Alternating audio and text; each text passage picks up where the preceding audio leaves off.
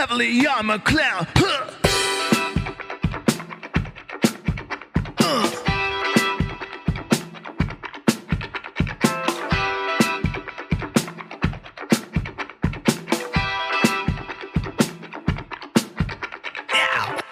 What's up, guys? Welcome back to another episode of the Bitcoin Echo Chamber, the show about Bitcoin and Bitcoin tulips. This week I'm joined by Gigi.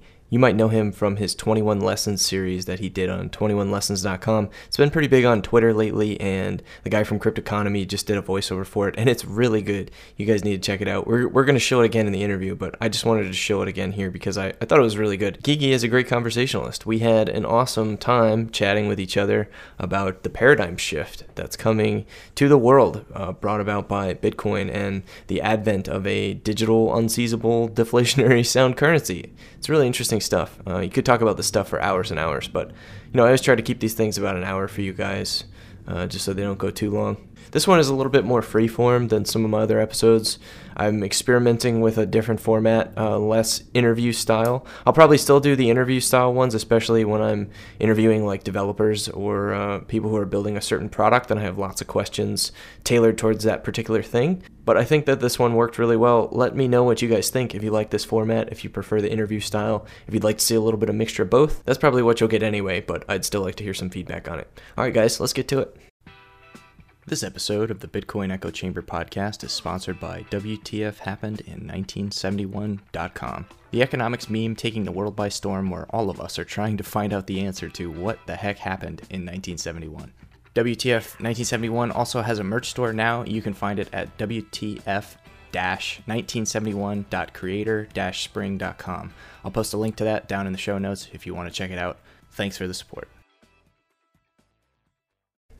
Gigi, how you doing, man? Hey, pretty good. Thanks for having me. I'm really glad to have gotten you on the show, man. I, I just listened to your 21 lessons, uh, the voiceover that Cryptoconomy did the other day, and man, I loved it. I loved every second of it. Yeah, shout out to Guy Swan. It's awesome that he did that, and uh, he offered me to use it on my page as well. And so I, I went ahead and, and cut everything up, which actually was a pain in the ass. Since it's, I think I listened to the to the whole thing like ten times now. oh, I feel your pain, to, dude. Doing a podcast. Just, just to, I, am sick of my own voice. Right. So. yeah, it's funny since I, I never heard my own voice, and I I now had a couple of podcast appearances, and it's I'm not sure if I will ever get used to it. So it's kind of weird. it's a strange thing. Yeah. But I'll, I'll, tell you what, man, Guy does really good work. Uh, we had him we had him do some voiceovers for us for 10 hours of Bitcoin, the resource that uh, I've helped JW with, and he just does great everything. And what a great idea for like a podcast style too because he'll never run out of content. He just keeps reading stuff out loud. Yeah it's so awesome. No he's a blessing to the space. Like i'm i'm a huge podcast nerd and i try to consume as much as i can in audio form. And i also use uh, text to speech so if AI keeps advancing at that pace, then Guy might have, might have to think of something else to do. yeah, but AI really will never be sultry smooth. I wonder yeah, if true. if someone makes an AI that can talk in Guy's voice, then we might be in trouble. Yeah, that already works. I think. I mean, he has enough recording to feed into some machine learning algorithm to emulate his voice. I think that that's it's already getting there. So. That's interesting. So like like a deep fake audio. Yeah, exactly. Yeah. So he could make himself obsolete quite soon.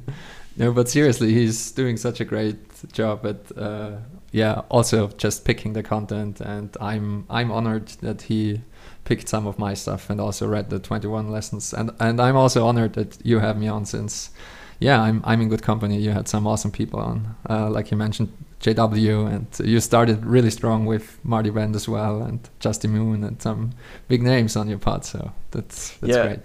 I kind of blew all my powder a little bit too early, and now it's getting harder to find really good guests. Uh, I'm like, I'm not quite big enough to get lots of big names on, um, but I don't know. I'll just keep grinding. You know? I, I really loved the pod with um, uh, Mr. Cool BP as well with uh, Ben Prentice. Yeah, Ben and is awesome. Yeah, I, I, put it in uh, one of the it's one of the selected episodes of my uh, Bitcoin resources episode list.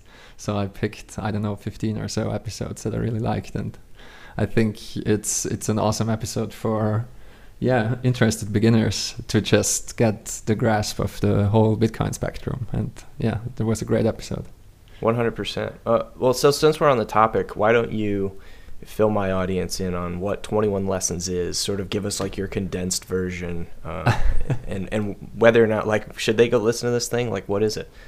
Yeah, I'm not sure if I'm able to get, to provide a condensed version because it started out with trying to condense it down. It all started uh, with my attempt of answering the question, "What have you learned from Bitcoin?"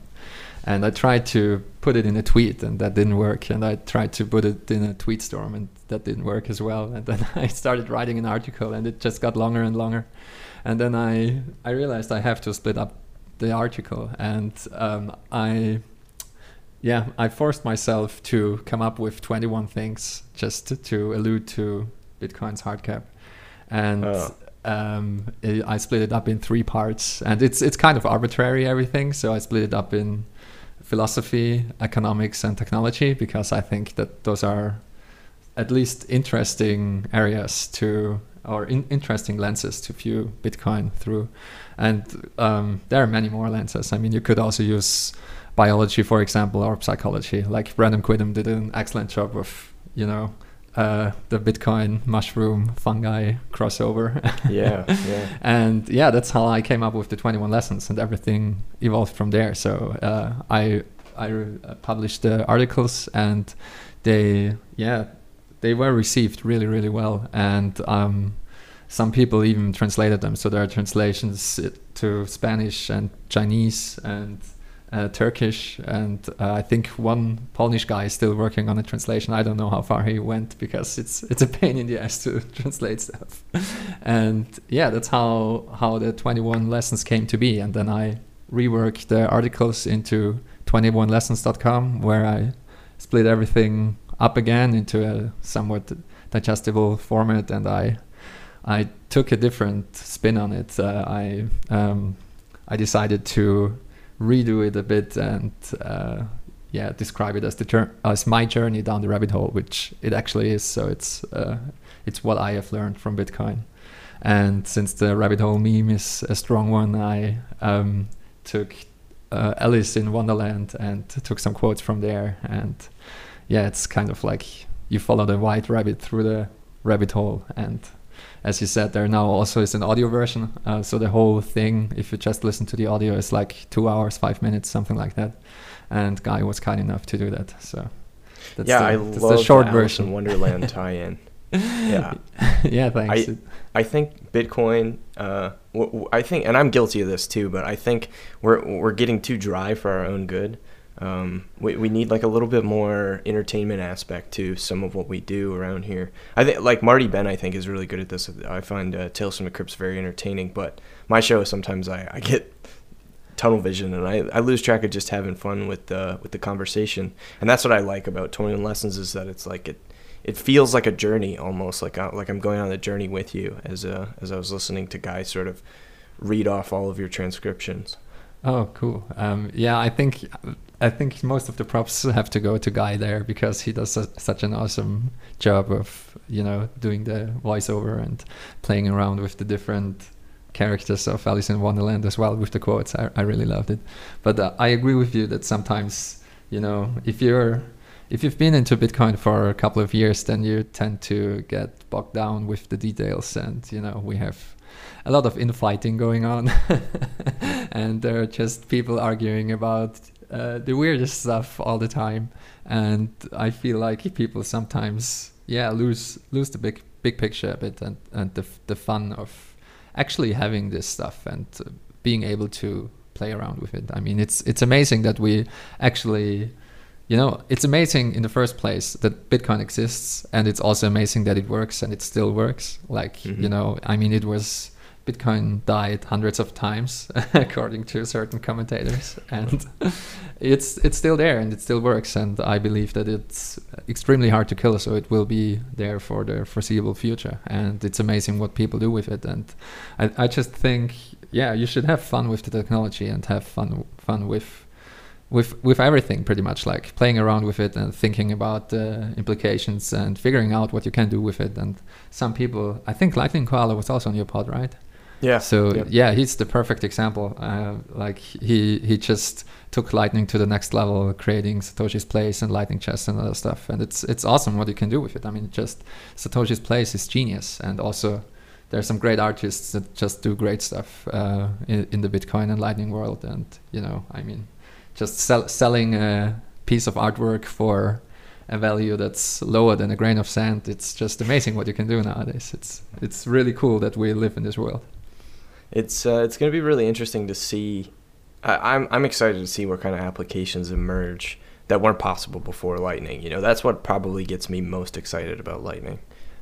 Yeah, I I believe a lot of stuff is still to come because now it's it's still kind of hard to use everything. I mean, it's um, it's challenging to set everything up, and uh, I mean now just balancing your channels is, is a pain in the ass, and uh, all of this. I mean, it's it's obvious to me that all of this will be worked out, and it will just work. I mean, it's similar to how the internet evolved. It, the early days in the internet were such a pain in the ass, and and now everything is just taken for granted. I mean, just connecting to stuff and routing packets just works. You know, there's nothing you you have to do. There's nothing you have to set up anymore in a way.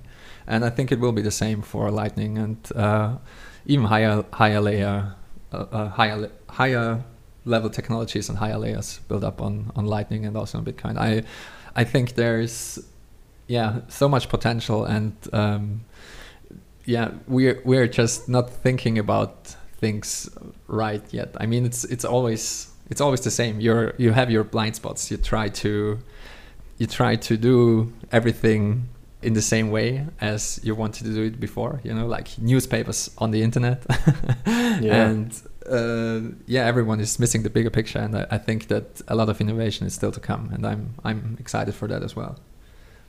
Yeah, it really does. It really is a paradigm shift. You know, like we have to, we have to come up with new ways of thinking, um, and, and I think it'll really take sort of like a new generation sort of coming up with this technology to really realize its full potential. Like even now, we're still just seeing new things emerge around like the smartphone applications and the internet that that nobody had thought about even ten years ago.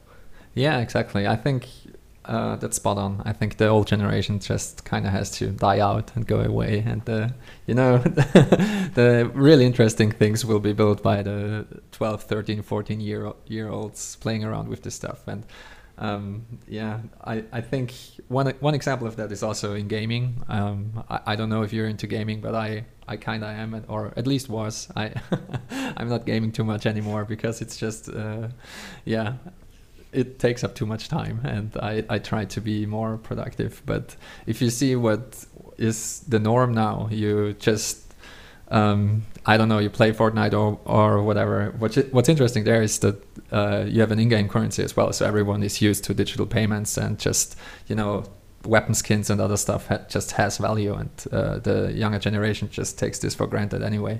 So it's it the the mental shift already has happened, I think. And um, uh, what I what I was gonna say is that everyone takes for granted that you can just stream everything all the time and you have like 5000 people in your chat and everyone is talking to each other at the same time. You have a you have a chat window on twitch with like 5000 people in it and everyone's typing shit and it's just the norm you know? That would have been insane if you if you just thought about that a couple of years ago or 10 years ago or so if you if you would have brought up this vision of the future then everyone was like oh no that that's insane. Nobody would do that. And it, it wouldn't work it wouldn't make sense and and and whatnot. And now it's it's just the norm. Everyone does it like that and uh, it's it's kind of weird and interesting how uh, people use technology in a way. Yeah, I- so I, I am a really big gamer actually, or at least I used to be, but pretty much since I found Bitcoin, my interest has been waning because it, it, So we share I just look at everything differently. You know, it's my time is money. I could be making satoshis with my time. yeah just Or- wait until uh, proper yeah, proper games come out where you can actually you know play for satoshis and earn satoshis in that way and i, I think all of that will come i mean uh, just you know tipping on twitch is is a big thing and i mean uh, yeah all the streamers they they live off that shit anyway you know and now we have a way to do that even more seamlessly and more direct and without intermediaries. And I think we will see a lot of applications there. But I also think that it won't stop there. You know, I mean, now this is again the, um, you know, what we already have, but using Bitcoin for it. But I think there will be completely new things, and it's it's of course hard to come up with ideas how this could look like. And I mean, there are the the obvious ones like streaming money, where you have payment by the second uh, for either something you do or for a video you watch or for something you consume. And the another obvious one is micropayments of course. But i would be really interested in seeing autonomous um, yeah autonomous bots autonomous ais that are economic agents as well so if you for example self-hosting articles if your article generates some income because people think it's cool and donate to it then it can self-host itself. Uh, for example, on IPFS as well. I mean, that's all of that wouldn't be a problem in a, in a way, and that would, in my opinion, be something new. I mean, everyone is talking about self-driving cars and self-driving robots in the real world that earn money and they, you know, service themselves and so on uh, as as an idea what could come in the future.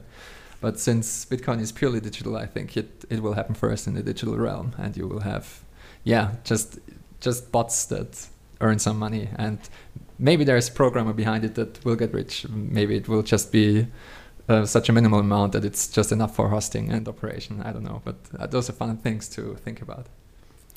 It, it's crazy to me, and you know, maybe I'm like right on the edge of being old enough where the the streamer thing, like, I, I kind of don't really get it. I, I I understand why it's popular, but I'm not gonna sit there and and watch it. And I've played with the idea of like streaming myself because I see these guys and you see them making all this money just sitting there playing video games and obviously you know they have to interact with their chat and all that but people are throwing like hundreds of dollars at a time at these people and you're just like sitting there like why did this person just donate $500 to this guy playing some video game that's 20 years old like it doesn't make any sense uh, i have to wonder how if that's going to translate you know to other forms of monetization um, outside just entertainment yeah, I think I think that loops into one of the 21 lessons which is about value and how value is subjective. I think if you if you have like if you like the entertainment that's provided there or just like the person or whatever and you have enough money to spend, why not, you know, make someone stay and donate a ridiculous amount of money to some streamer or someone. I mean, there there are donations in the ten thousand bucks and more. You know, it's yeah. it's really insane. Like there are some people that made someone's life, and uh, yeah, I love that. I I I think about the monet- monetarization aspect a lot because. I really hate how the internet got corrupted and uh, like got corrupted by advertisements basically. So the advertisement model is basically a yeah totalitarian surveillance mm-hmm. model and all the companies are spying on you all the time just to mm-hmm. shove something down your throat that they think you will need or they think you will like and i think there has to be a better way and i really like um, yeah i mean the first step was patreon and i really like this model because it's very similar to something that has worked for thousands of years. If you have someone like a street performer in at a at a crowded place who who performs whatever you know he either he creates art or he sings or he, he does some performance whatever. And or even if he's just begging you know it it, it doesn't matter. It uh, most of the people free ride they can watch the performance no matter what. And like one percent of the people or something throw one dime into into the hat or something, and mm. this works. You know, it's it's it's enough. It generates a stable income, and uh, Patreon emulates this model perfectly. The problem is that it's a centralized platform, and it suffers from the same problems uh, that every centralized platform suffers. Like they will be forced to censor people, or they just censor people based on their own morals. And um, I think this like this gives me really hope for the future because now there are so many content creators and just awesome people that I'm happy to give them like five bucks a month, like no problem at all. You know, mm-hmm. I mean, uh, as you said, I stopped gaming, I stopped drinking, I never smoked. I, I, I have like this kind of money to spare. That's that's no problem at all. And if I, if I support ten people by paying fifty bucks a month to Patreon, so be it. You know, that's that's awesome. If they can keep doing what they're doing, and even if it's just writing articles or even if it's programmers, they're working on open source software or if they're creating videos or podcasts, I, am gonna support those guys. And I really hope that we kind of move away from an advertisement-based model and go back to, yeah, something that, as I said, has worked for thousands of years. And the the main benefit, in my opinion, is that like 99% of the people can get the entertainment and the content and everything for free because there's nothing nothing worse than a paywall. You know, you simply want to see something and then you just can't access it because you have to get over the paywall of I don't know Wall Street Journal or whatever. It, it's horrible. yeah, you know, there's some really interesting juxtapositions there for that whole ad space piece because on one hand, you know, it, it helps people be able to do things like you know YouTube used to be really big. Like used to people used to make livings on YouTube just with ad revenue, and uh, that's slowly starting to go away as YouTube is becoming bigger and more corporate and uh, pretty much since they got bought by Google, it became harder and harder for the smaller content creators to earn real income um, by ads. But to me, it almost seems like the ad space is more of a corporate tool than it is a funding mechanism for like the content creator or, or the, the performer, whatever it is that you want to call it. Um, it's more of like a, a marketing ploy for these mega corporations to get your eyes on their product. Uh, and, and like the the evil side effect of that is that oh they have to pay these peasants to uh, create to dance for them. You know what yeah. I mean? Yeah, that's that's how that's what it feels like at least. And um, like I I think there um, there are almost no people that like to put ads into their stuff. Like I mean, there are some companies where uh, where it's where it's really fitting and maybe they they really love the project the, the the project or the product and they love doing advertisements for them because they really believe in the in the product. But i think most people just uh, as you said it's it's it's a way to dance for the corporate overlords and you don't really like doing it but you kind of have to do it because otherwise you wouldn't generate any income from uh, doing what you're doing. And it's it's a hard problem i'm i'm not gonna lie. I i really hope that um, uh, Patreon and similar solutions um, are continually popping up, and people will use it and will support creators. So, like, I, I generally am optimistic about that because, um, yeah, I think people like to to pay for good stuff. Like, um, yeah, at, at least that's my experience. If mm-hmm. if it's easy to get and if if it's a fair offer, so to speak, then I think people are fine with paying for stuff. It's uh, yeah, it's how I see it. Mm-hmm. If it's of value, yeah, certainly. Uh, and and you know we're already seeing like these these decentralized Patreon alternatives emerge. Like uh, Jeff Vandrew, who I had on uh, on an earlier episode, developed LibrePatron, which is sort of like a BTC Pay server integration of Patreon, and it's self-hosted, and you set it up on your website, and people donate Bitcoin right to you. It's non-custodial. It, it, it's everything that we need without the central points of failure and and the big fees that Patreon takes takes cuts out of your monthly revenues.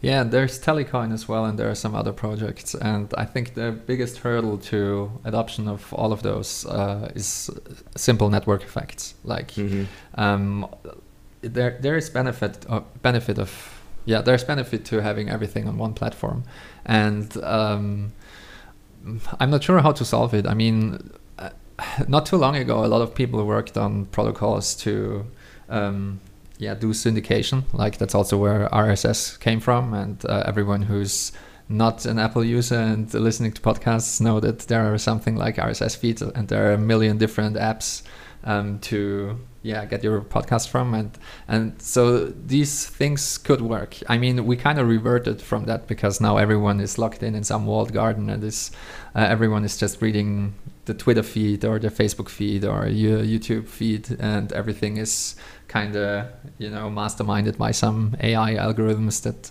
pick the best stuff for you, at least according to the algorithms. I, I, block every company that advertises to me on Twitter. yeah, yeah, same.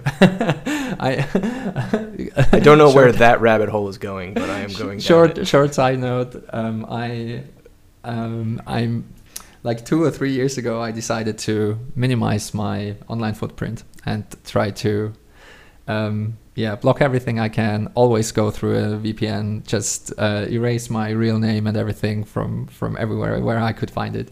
And it started working like a year or one and a half years ago, and I'm getting the weirdest ads now. It's so cool.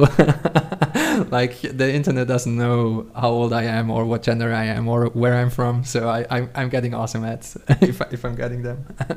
but I also recommend running a, a Pi hole, um, like a Raspberry Pi, which just on your whole uh, on your whole network just um, blocks all all ads on the network level. So that works really well. Oh wow. Um, and yeah, just in general, block block everything, block ads, block trackers. It's uh, yeah. I'm I'm I'm a great supporter for digital hygiene, and I think um, people need to be educated there. Um, I just wrote a tweet storm a couple of days ago, or uh, you know, maybe it was yesterday. I don't know. the days days are fuzzy nowadays if you're in Bitcoin, and it was about digital hygiene and. Uh, um, um, I, I see a big parallel of how we as a society had to learn to actually do proper hygiene and wash our hands. And you know people were dying left and right Mhm. when doctors weren't washing their hands. And i think we are now experiencing the same in the digital realm. Like people are data is leaking left and right because the companies in charge are not doing yeah their due, due diligence and digital hygiene in general is really bad. Like most people don't use password managers. Most people use really weak passwords and use the same email address for everything and don't think twice of entering their full name and address to you know for to receive a newsletter or something. Like for for the weirdest things people will give up all their data. And i think there's a lot to be gained um, if people are educated to yeah do do things properly and take care of their digital hygiene.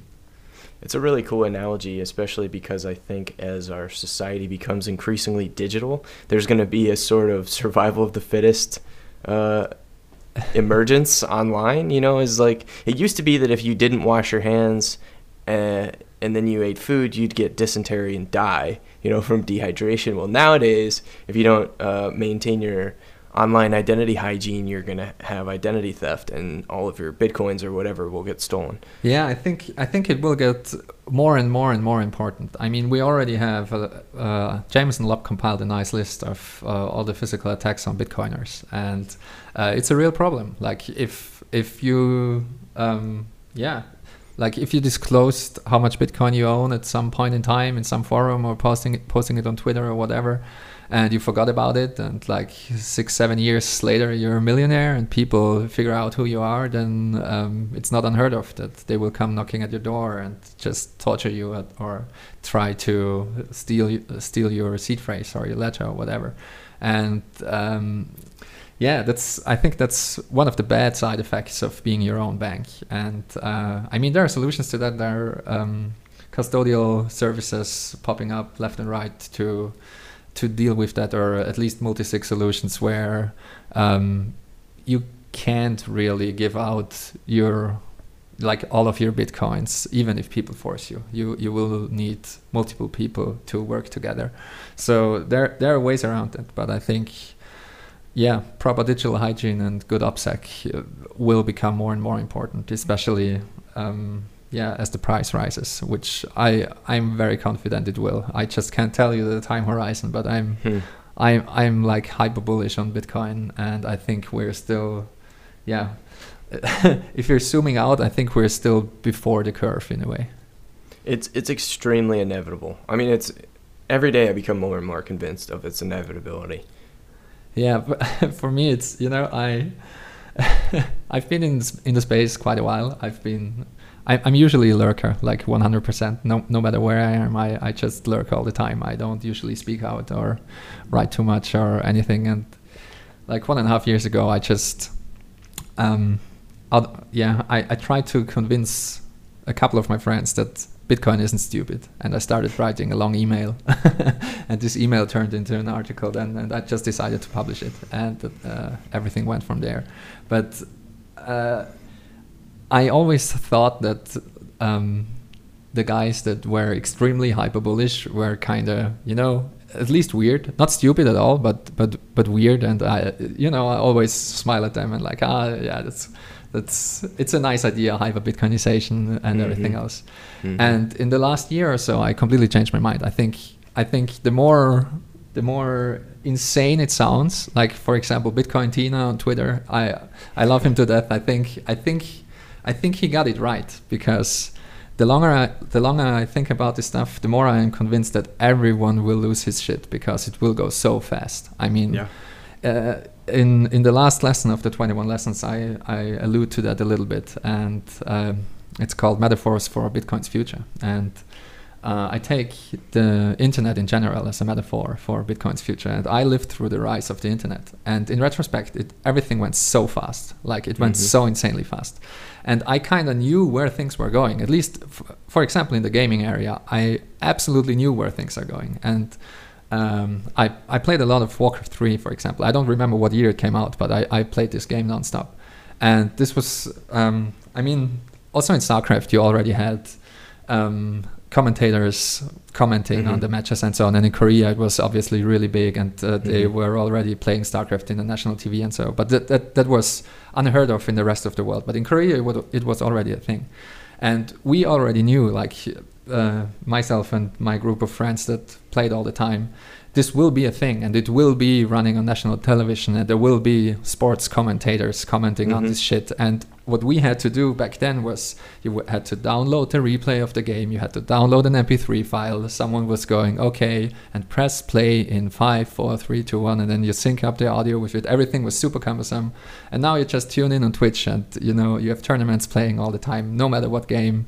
Excellent commentators, million dollars of like I mean the the latest Dota tournaments they had like ten million dollar prize pools or whatnot, and it, it's just kind of insane. And and it was obvious that it's going that way. And I think for Bitcoin it's obvious as well. I think um, yeah, I think all the people that are talking about hyper Bitcoinization are right. I, I can't tell you how long it will take, but I think yeah, I think it will get crazy. And my time horizon for now, I yeah, I, I agreed with myself that it won't take 30 years or 50 years. I'm more like uh, in the ballpark of nine years because I think it will take three more halvings and this will be nine years. Next one will be next year. One after that will be five years from now, and then nine nine years from from now is the third one.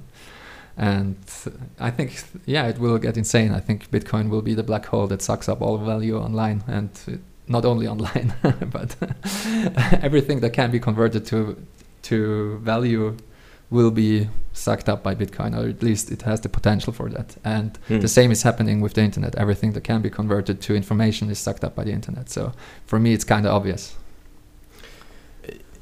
Um, oh yeah, uh, you mentioned the the hyperbulls. I just wanted to point out that that Max Keiser, you know, is a guy who's been saying hundred thousand dollar Bitcoin for like the last eight or nine years, and people have been calling that man crazy for a long time. And every day that goes by, his prediction be- becomes not only like more realistic, but in some cases probably too conservative. Yeah. You know, it's Yeah. crazy. Yeah, it is crazy, and I'm, you know, uh, it it will be interesting to see um, uh, what happens to McAfee if he really has to eat a stick or not. you know, the McAfee Yeah. decline. It doesn't look Well, good for McAfee I, now, but I got news for you. He won't because it, I, I have some friends over on Decentralized TV, which is uh, the network that I cross post BEC to, and, and we do live streams every week. And we one time made an agreement with John McAfee that he would come on to our network and do interviews with us. Um, for every one bottle of tequila that we sent him, he would do one interview, and it was kind of it was kind of just a meme. But we sent him like 26 bottles of tequila that that people had like rounded up from our community, and he still hasn't come back for any more interviews. So he he's not a man of his word. That John McAfee. yeah, I, I thought so. It, it doesn't surprise me, but Yeah. he is very entertaining. I'll give him that. So I want to go back to the virtual economy thing that you kind of touched on there. And virtual economies is something that I spend a lot of time thinking about. I've been working on this ebook, um, but I'm just not sure what to do with it yet. Now, I want to try to like lay the framework for this because I really want to know your thoughts. Um, we, we know it, everyone has this idea that we're gonna eventually move towards that Ready Player One thing, where where all virtual items have like a real world tangible value. Um, and I'm not so sure about that, or or maybe if it is, there there's gonna be some transition there, some nuance that we need to to uh, take a step back from and sort of look at because as it stands now you know there are virtual things like like virtual video game items that have some tangible real world value like world of warcraft gold right? You can buy it from the company blizzard. You can sell it on a black market uh, and, and in some cases there's entire black market industries of people you know creating this gold and then Yeah. selling it to people. But all of the activity that goes on like within the virtual world where this gold is used it has no real world economic impact. So this is just money that people are putting into these things it's basically it's it's all frivolity right? I mean it's at the sake of entertainment. It doesn't add any economic value. But as we move to a more and more digital world what would it look like? You know if a world like what's in Ready Player One, where everything has real world economic value, suddenly you can't just create virtual items out of thin air because everyone you create has some sort of liquidity cost associated with it. And it sort of changes the dynamic of how we look at the virtual world because if I'm a developer, right, and, and I want to create all these items that I want to give to my players that they can turn into real money, like let's say it's Bitcoin, well, now I have to front the cost for all that Bitcoin that those items can be magically turned into. Does that make sense? Yeah, it makes sense. Um, I think what could work is having uh, it set up in a marketplace kind of way, um, like it was done in Second Life, for example, that you pay other users that invest their time to create um, digital goods. But I think it all, it all, yeah. The the keyword there is scarcity. Like if you, if if you can make something digital digitally scarce in a way then it obviously has value. But if if not, then it's really hard to monetize and put a value value on it. Like uh, there is a reason why ideas aren't sold really you know there's a reason why it's really hard to monetize uh, open source software for example because it's just th- th- there are some things where it's even more valuable to share them freely. Like if i have an idea and i share it with you i don't lose anything and you gain something. So it's not a zero sum game in a way. And um, with the digital economies yeah i'm not sure. I mean in counter-strike for example and in other games it, it kind of works well i would say. But uh, again the main beneficiaries are the ones that are printing the virtual money there. But uh, you can buy skins and you have um, a huge marketplace of user-generated skins, and the user who whoever came up with the idea for the skin will will get a share of the money. Mhm, And I think mhm. it works. It works in a similar way also with other more real real world marketplaces um, like um, Etsy or Spreadshirt or what have you, where you just submit a design and it can. It- It's a digital design, so people can also download it and replicate it and uh, do whatever with it. But if you if you want to turn it in a in a real object and print it on a T-shirt, then the designer will get a provision of like two dollars or whatever he puts there. And um, yeah, I I think it you you will have to differentiate between something that kind of can have value because it's cars and something else that inherently you can't really sell because it's closer to to an idea than anything else. And i think the internet suffered from that as well and that's why you know the pirate bay flourished. As as as soon as you have music or a movie or what have you or ebooks in a digital form the cost of reproduction is zero. So Yeah. selling it is really really hard. You i think you will have to revert back to a pay what you want model like uh, we spoke before uh, um, where most people if they want can have it for free. And um, a tiny tiny minority that values it enough to pay for it will pay the creator so he can keep creating it. But Yeah. i don't know it's a hard problem yeah Yeah, you know, I think we're still, you know, it's like we said earlier, we're still stuck in this old paradigm, and we're, we're trying to apply all these old ideas to this newly emerging paradigm. Um, like the idea of scare of artificial scarcity. Like we we know some people might have the self control to do it. Some companies might have the leadership um, to orchestrate it. But what really happens, and, and we know because we see this in, in companies now, is you see it with all the DLC and all of like the, the loot loot stores and loot Yeah. boxes and stuff, where every game nowadays they are trying to nickel and dime you every chance they get.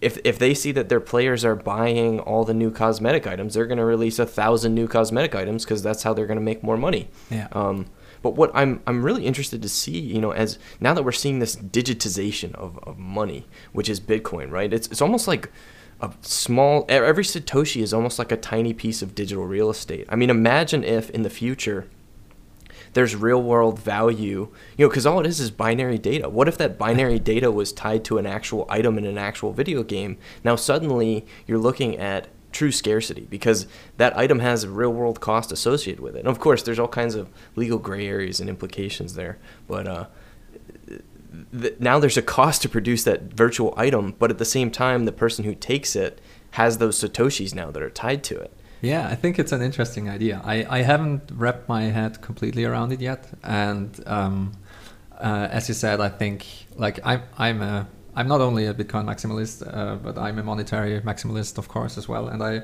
um, just to to reiterate, I'm not a Bitcoin maximalist by choice. I kind of arrived it at it Yeah, uh, after a here. couple of years, and so it's yeah, it's not something people generally choose. So I find it funny if people accuse you in a bad way of being a maximalist. I just want to point out that you know it's it's not my choice. It's it's a belief I Mhm. hold, and I arrived at that after years of study. So yeah, and you're you're not alone either, man. Yeah. Like you know, I I was all about the tokenized economy. I was all about like, oh, there's going to be all these different coins, and they're all going to do all this interesting stuff.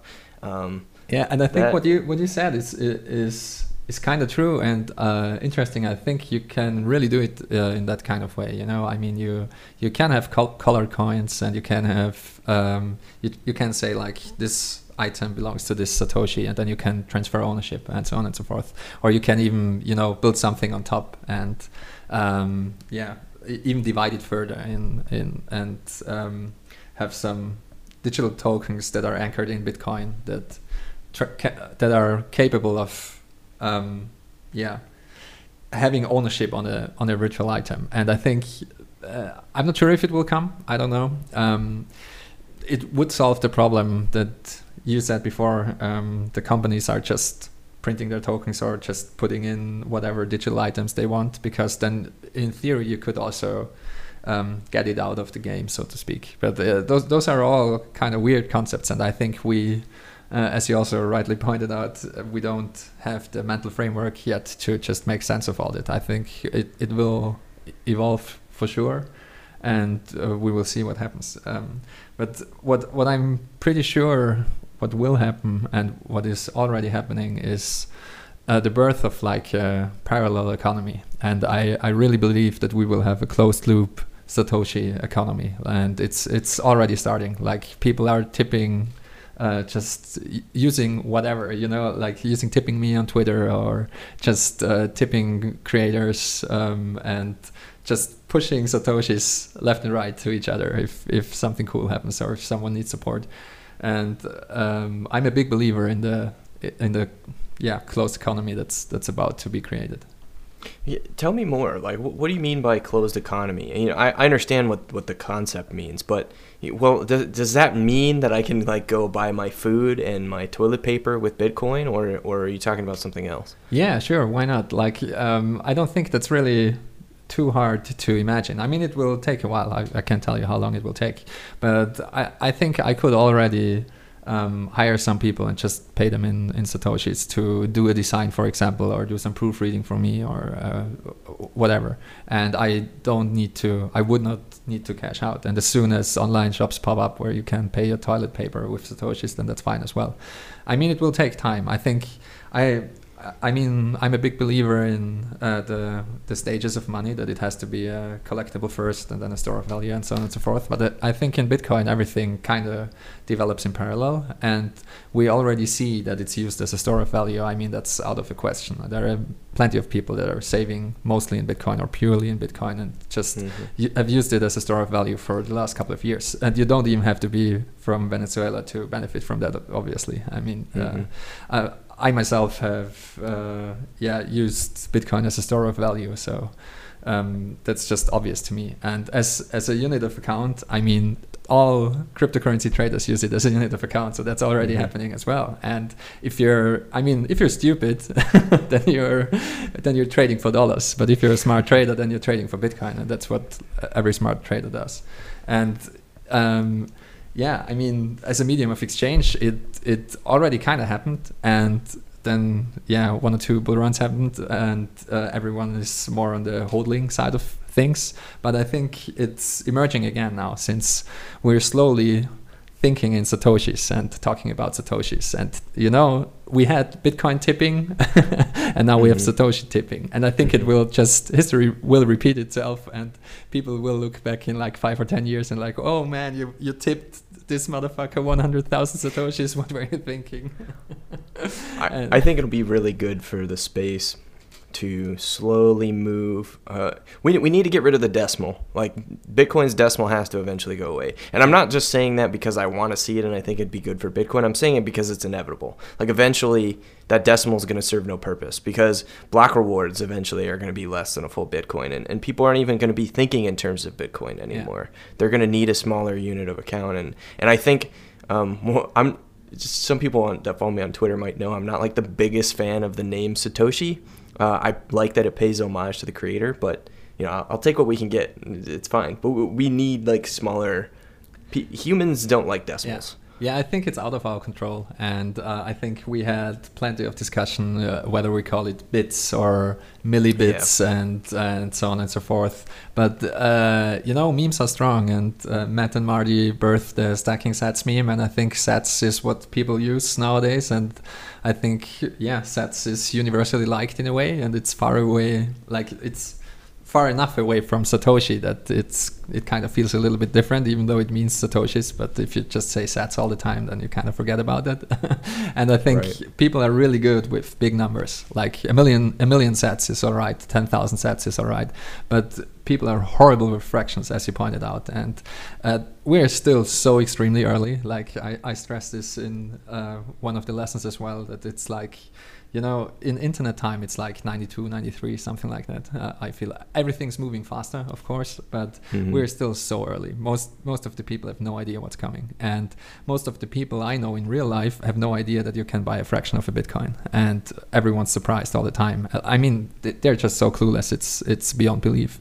And right. um, moving away from fractions uh, is, yeah, I think not only necessary, but as you also said, in, inevitable. And I just proposed that like I tweeted something else uh, uh, yesterday or today. You know, again, I'm not I'm not good with what day it is, but proposing to Coinbase that they introduce a new coin since they are listing shit coins anyway, um, and they could just um, fight the unit bias and introduce a new coin called Sats, and you can just buy one Sat really really cheaply, and so everyone logging into Coinbase would see it, it's the cheapest coin, and they can just go mad and you know buy millions yeah, of satoshis yeah. easily. And and tell everyone it's built on the Bitcoin blockchain and that it's yeah. compatible with Bitcoin. Exactly, and it's packed. It's a stable coin in terms of Bitcoin.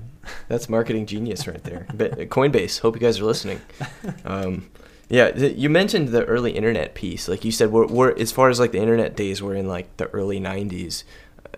Um, you're not the first person I've heard make that comparison. And in some cases, I think it might be a little bit of a false equivalence, but I definitely think there's some parallels there for sure. I, I think um, we're, we're early to this thing, and, and Bitcoin is exponential technology, and people cannot understand exponential acceleration. Our brains are just not wired to wrap around the idea of something exponentially increasing in, in value and in network of effect and in just daily volume. Like, we, we can't even think about that. Yeah, amen to that. I, I say that all the time, and I've written about it as well. And I, I really think that the greatest shortcoming of the human race is failing to understand the exponential function.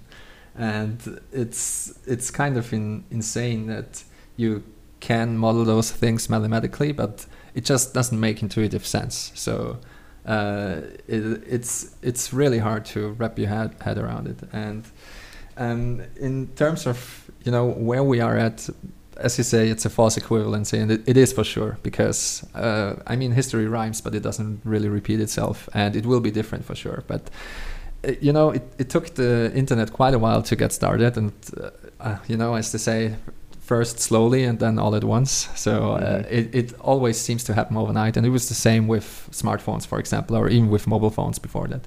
Like mm-hmm. nobody had a mobile phone, and nobody could afford a mobile phone, and suddenly everyone had a Nokia.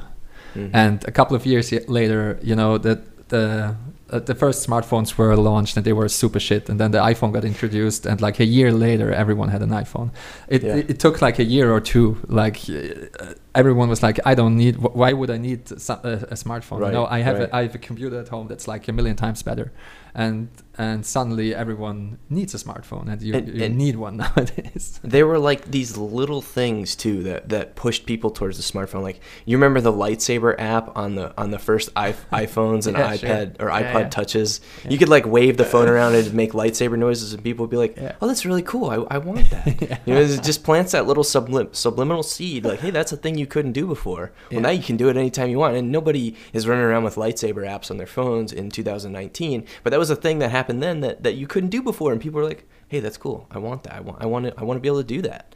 yeah yeah it's it's weird what uh, uh, in the end works and why um, what the reasons are why people jump on a technology or use a technology i think it's the, it's the same for bitcoin i mean so many people got onboarded uh, with the silk road you know because uh, Mhm. they they couldn't get the medication they wanted and i i'm purposely now talking only about um, like quote unquote legal stuff. I mean, getting medication that you can't get because you, you don't have insurance and so on and so forth. Sure. I'm not buy, uh, I'm not about buying hardcore drugs because people will buy hardcore drugs no matter what, and they probably won't think, oh, hey, that's so cool. But if you can't get a medication or can't get um, uh, any substance because in your jurisdiction it's not allowed, and Right. you can get it online and you can get it easily. I think it's something of a light bulb moment for people. That's like, wow, it's insane that that this works, and I um, I can use that so easily, and it just works. And yeah, it, it will be interesting to see what will be the the light bulb moment for for people with Bitcoin. I think there's something of a perfect storm brewing. Um, I mean, you know. The Western world is talking about ne- uh, negative interest rates, and I think if people see their wealth disappearing and see Bitcoiners getting richer every year, then they kind of have to wake up. Maybe I don't know what it takes. I I really hope that it um, will be something of a smooth transition, but you know it depends on on if I'm having a good or a bad day. I think it can get really bad as well, and um, then things will really get crazy. I think because if if everyone starts flocking towards Bitcoin and trying to store their wealth in it, um, there's just not enough room for everyone, and the price would go through the roof, and everything else would go through the roof as well. Like block space is so scarce, and there's so few bitcoins, and there are so many people that if shit really hits the fan globally, like economically speaking, and we have a 2008 financial crisis that's like 50 times as bad as the last one, then yeah, it, it I think it will get bad. Like the potential is definitely there. Yeah. Uh, the macroeconomic landscape is looking very scary, in my opinion, right now. It's it's very very dark. Yeah, if you're paying attention, you should buy Bitcoin, in my opinion. Like it, it, it wouldn't hurt to have a couple of sats laying around. I tweeted January 4th, 2019, uh, in before the greatest economic collapse of 2019 and the greatest economic crisis of 2020.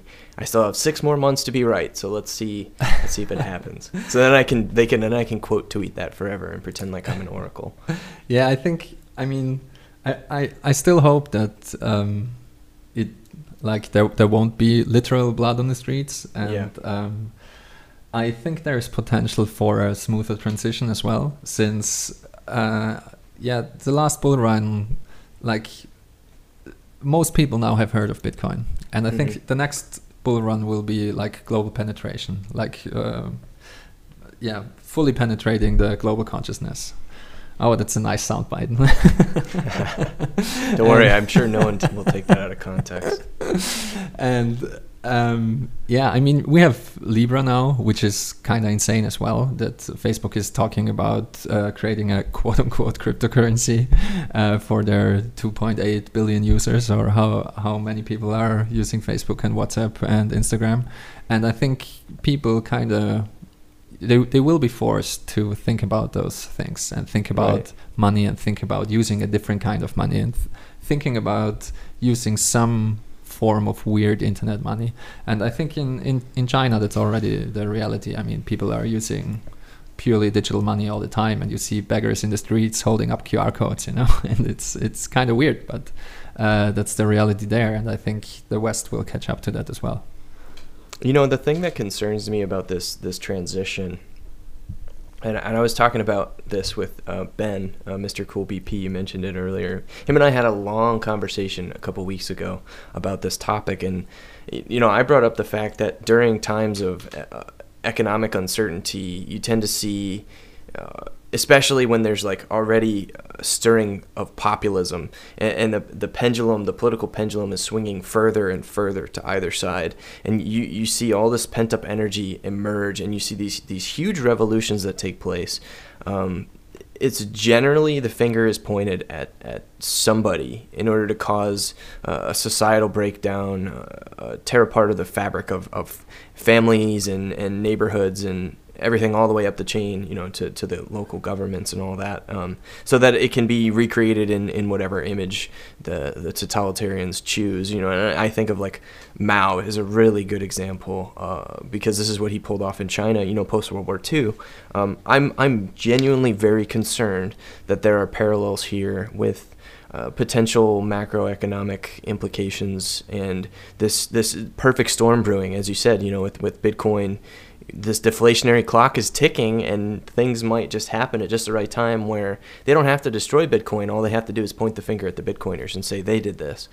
Hmm, that's an interesting thought. But um, I think the beauty of it is that no matter what happens, there is now an option. You know, there is now an alternative option. You can opt mm-hmm. into Bitcoin and you can be completely self sovereign. And mm-hmm. I think um, this will be more and more important as uh, time goes on, and I think people are really kind of waking up to that a little bit. I mean, for example, if you had all your pictures on Flickr, if you were a, a photographer and using Flickr heavily, uh, it, it, like Flickr kind of went to shit, and everyone moved to to another platform, and so your pictures are kind of stuck there. You know, there's no easy way to export everything and move it to another platform.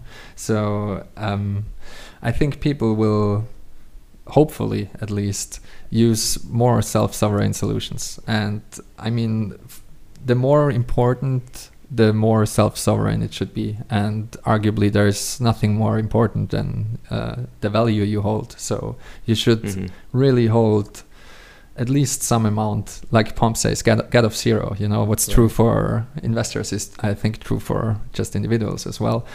You should have some amount like one tiny little gold nugget stored in a secure place digitally and only you are the master of those keys. And no matter what happens like no matter how how shitty the future will be you you will always have access to this yeah small digital gold nugget. And i think that can really help. And i think it's um, yeah it should be the same for most of your digital life as well. Like uh, your your most important documents should be encrypted somewhere where, where only you have access. And uh, if you're forced to flee the country, then you at least can rebuild your life somewhere else. And uh, yeah, maybe you know maybe this will be one way out of the situation you described. That's a really good point. Um, you know, I think it's worth pointing out too. You know, when I when I set the stage of like that dark dystopic world um, that that could emerge. You know, just based on my understanding of history, I I don't mean to say that we're not better off now with Bitcoin. We are infinitely better off now with Bitcoin than you know you would have been as the the the landowner in uh, post communist revolution China who got locked in a cage and died in his own feces. you know what I mean? Like we are infinitely better now, and and even though the the people will always find someone to point fingers at. Um, yeah, that's for sure. I mean, but but even that, I'm I'm also I tend to be more optimistic. Like mm-hmm. one interesting side effect of uh, getting into Bitcoin is I became more optimistic every year. And I, I used to be very pessimistic about the state of affairs and the world in general and politics and everything else. And uh, I'm I'm kind of optimistic now about everything. And um, with pointing fingers, I mean, this is also a problem of disseminating the right information. Like if you want to right. find someone guilty, you have to convince people that he really is guilty. And I think that's getting harder and harder and harder now because uh, I feel like um, you know, with the mainstream media dying and uh, information getting more decentralized, uh, let's put it that way, I think people are more skeptical, maybe, uh, of some, you know, centralized uh, information sources. Let's put it like Right. that. I mean, that's a that's a very positive spin on that because you also have echo chambers and uh, conspiracy theorists and insane people flocking together and creating their own media, like we do now. You know, and you have the Bitcoin echo chamber, right? Right, that's right. and um, so take that with a grain of salt. But speaking of optimism, I also think that we're living in the best times ever. Like everything's amazing, and nobody talking is talking about it. Like it's it's it's amazing that we are having this conversation, and uh, we don't know each other. We we have never met, and I just uh, saw you in the video feed for the first time, and you don't know my name, and uh, it's just taken for granted that uh, this is how the world works now, and people will listen to this, and it's it's kind of amazing. And uh, also, if you're ever depressed about the state of the world, I urge everyone to read *The Better Angels of Our Nature* by Steven Pinker.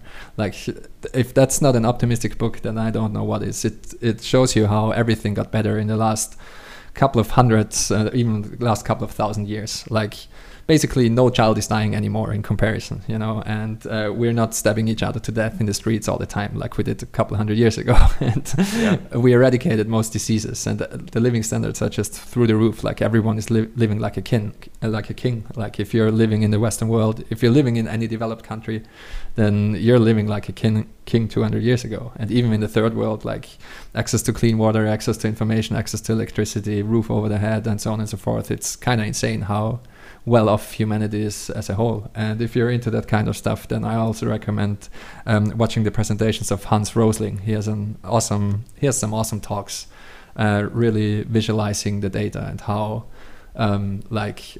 Uh, hygiene, access to clean water, education, child mortal- mortality, and everything improved. And so, I, I, as I said, I tend to be more optimistic than I was. And you know, who knows? Maybe we'll we all will be living in nice Bitcoin citadels in ten years. Uh, I I don't rule out the possibility. I, I, uh, yeah, man, I, I really appreciate all that. That's, uh, you're absolutely right. You're 100% right. Um, the, and, and I think it's worth noting that there are second order effects, you know, to a lot of, um, the, the living standards that we enjoy today. And, and some of them are definitely not positive, but overall we're certainly so much better off now, um, than we were even, even 50 years ago, you know. Uh, the world is, is increasingly getting better and better for, for the margins of society. Yeah, and I think Bitcoin also has the potential of further improving everything.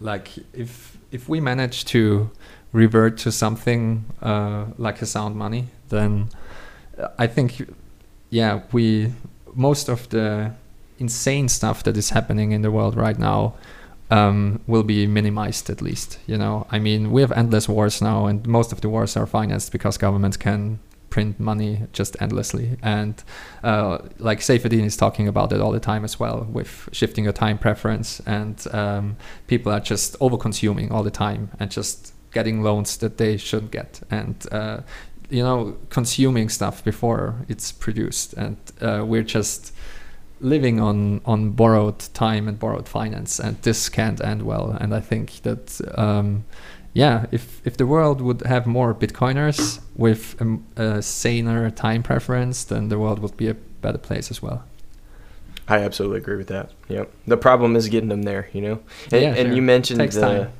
yeah, you mentioned how hard it would be nowadays uh, to facilitate like the the proletariat versus the bourgeoisie narrative, um, just because now the information is so much freer and, and it's harder to point fingers, um, and and people are are I guess you could say smarter than they've ever been. They have more access to information, and this is part of why it's so important for us to work hard to preserve, you know, these, these decentralized projects and these aspects of liberty uh, that we have in the virtual world. You know, Bitcoin is such a huge step in that direction. You know, even just outside the, the economics piece, just having the access to free, uncensorable, free speech money, as Andrew Torbuck calls it, um, and and preserving these channels of communication that we have online too. You know, it's so important that we protect our dissemination of information.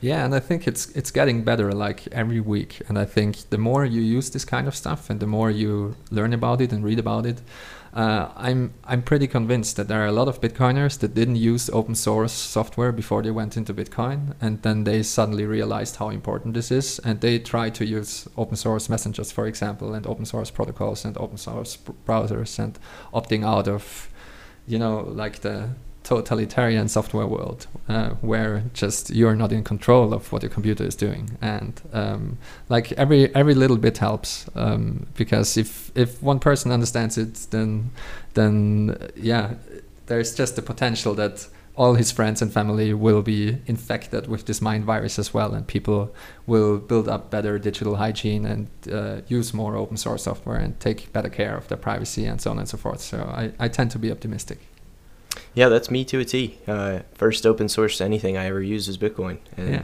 since then I've been experimenting with a lot of different things. I, I'd love to be like completely on Linux. I'm not ready to go there yet, but I would really, really like for that to be the case. It Yeah. just makes everything so much easier. yeah and it's it's you know i'm not saying it's easy it's just like you know um, stumbling into bitcoin isn't easy either and No. also you know uh, becoming a bitcoiner let's put it that way isn't easy either because nothing of that is is easy. It just takes time. It's it's hard to understand. It's it's also hard to not spend your bitcoins. I mean that's you know like john Carvalho always says bitcoins want to be free.